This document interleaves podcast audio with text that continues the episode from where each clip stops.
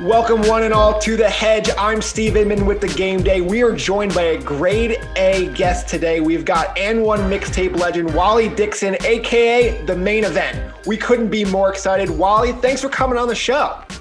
Oh man, thank you, Steve, for having me on the show. I feel um, honored to be on the show, be a part of something special that you have going on over there.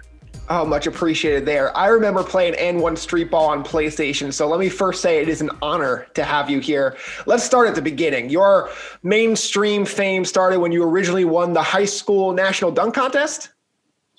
I think, far as with people knowing who Waliyy Dixon was, and go back a little before that, I want to give credit to uh, AAU, also uh, my PAL coach Tyrone Givens, and my AAU coach Brian Crawford, the North Rams. Um, and then in high school, for people around the state to see me, uh, the, the Nets used to have a slam dunk championship every time every year, and I won it like three years, maybe four years of my high school um, my high school uh, career. So that was very big. We'll, we'll get to the Nets in a bit, but a lot of people old enough to remember the glory days of AND1 think you might be the greatest dunker of all time.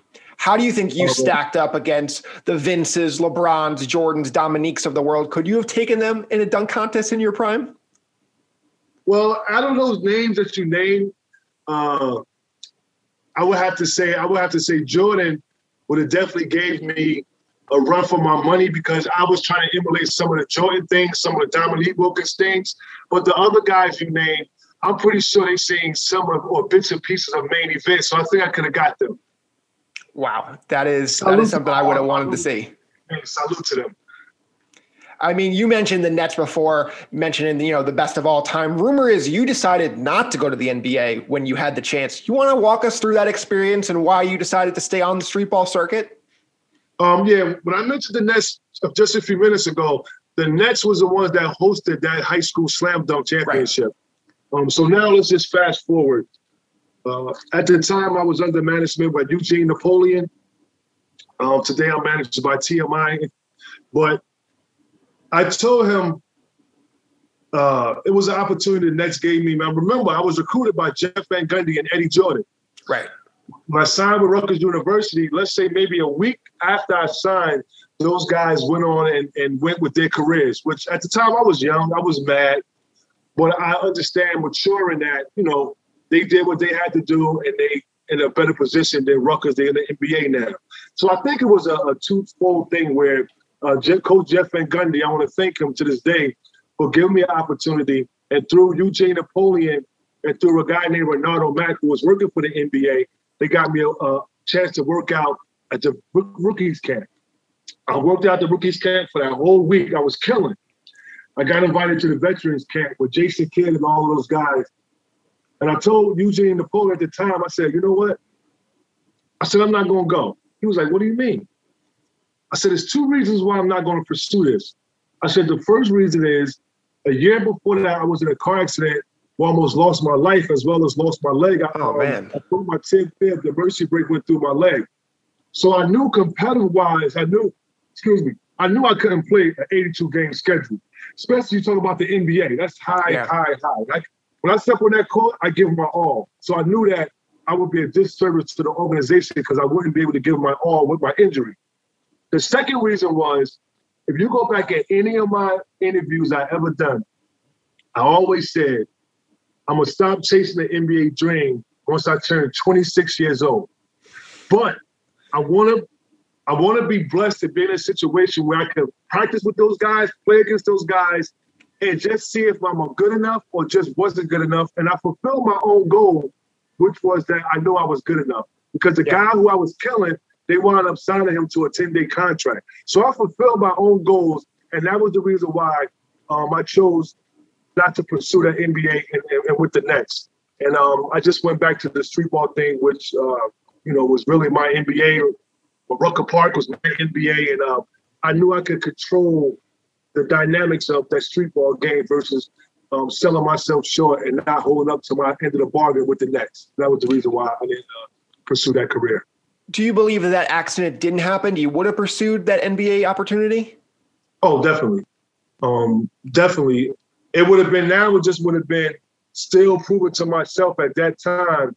I probably wouldn't have pursued it because I gave myself a timeline.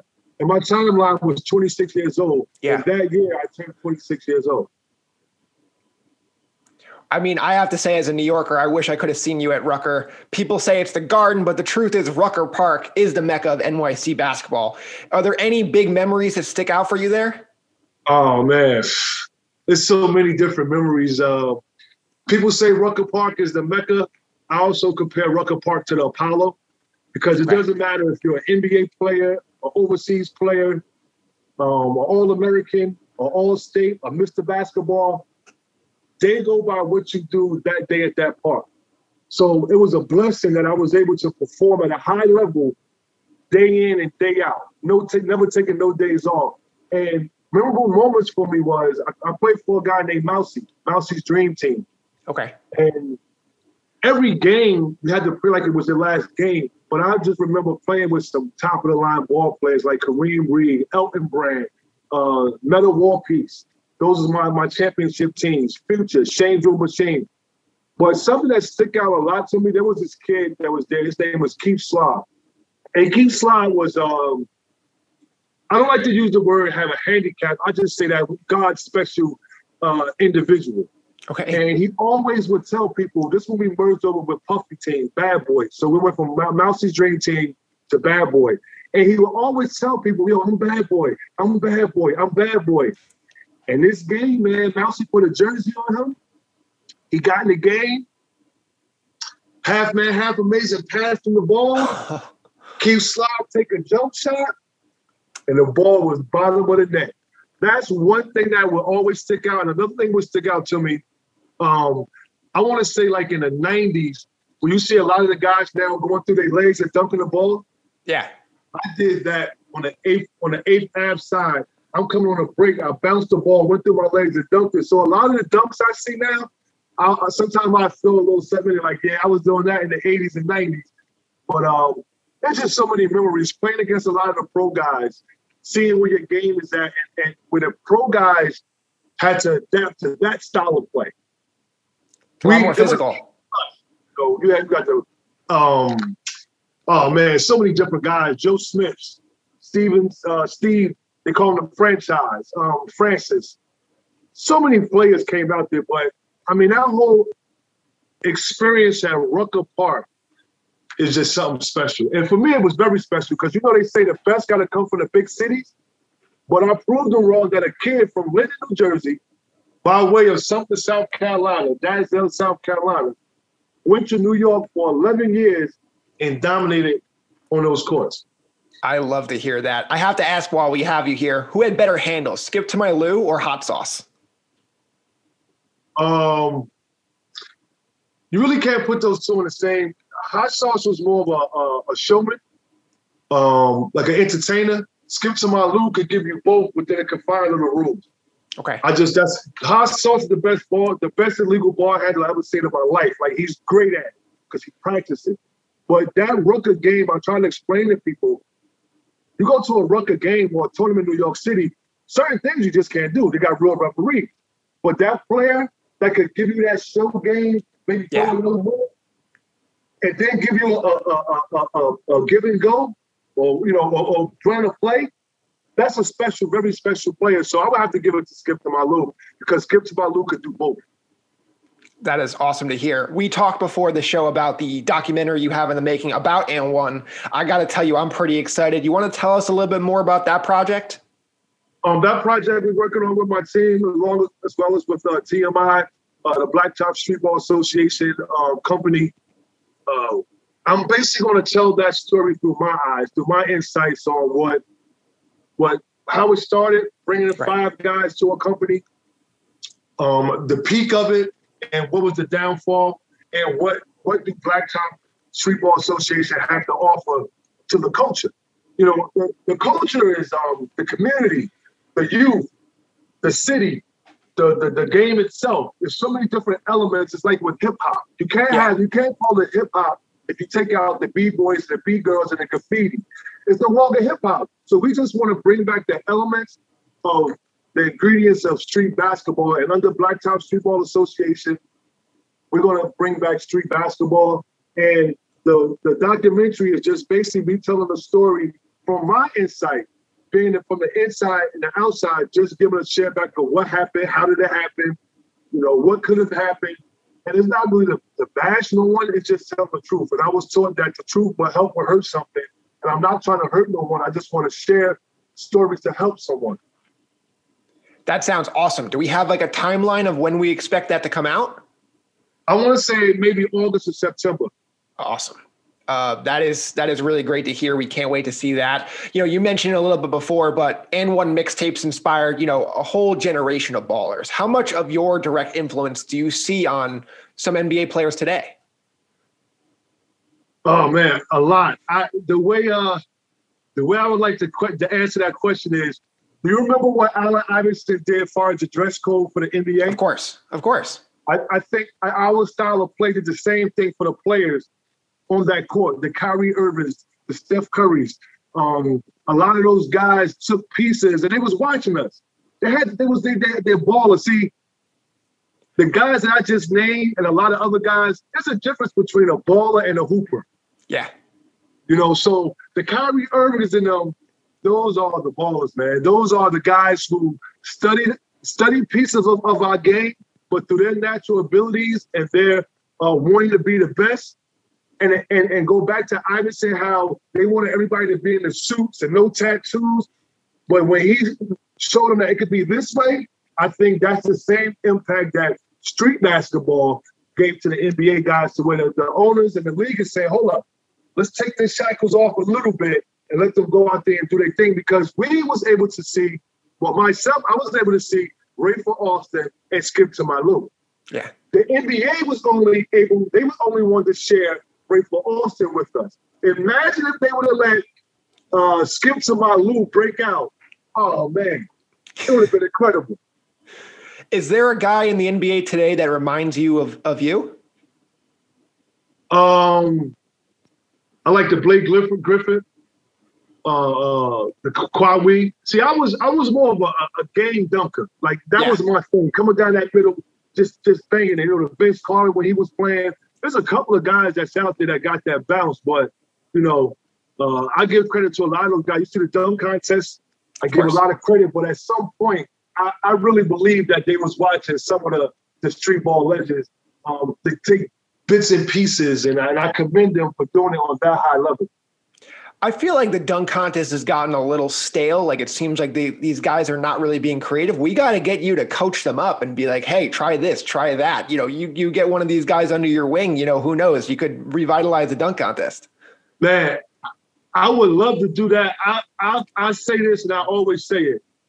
I could get five guys, or maybe three guys, okay. that will go against any person in the NBA as far as dunking, and what I don't like about the NBA dunk contest is that, see, Jordan went against Dominique.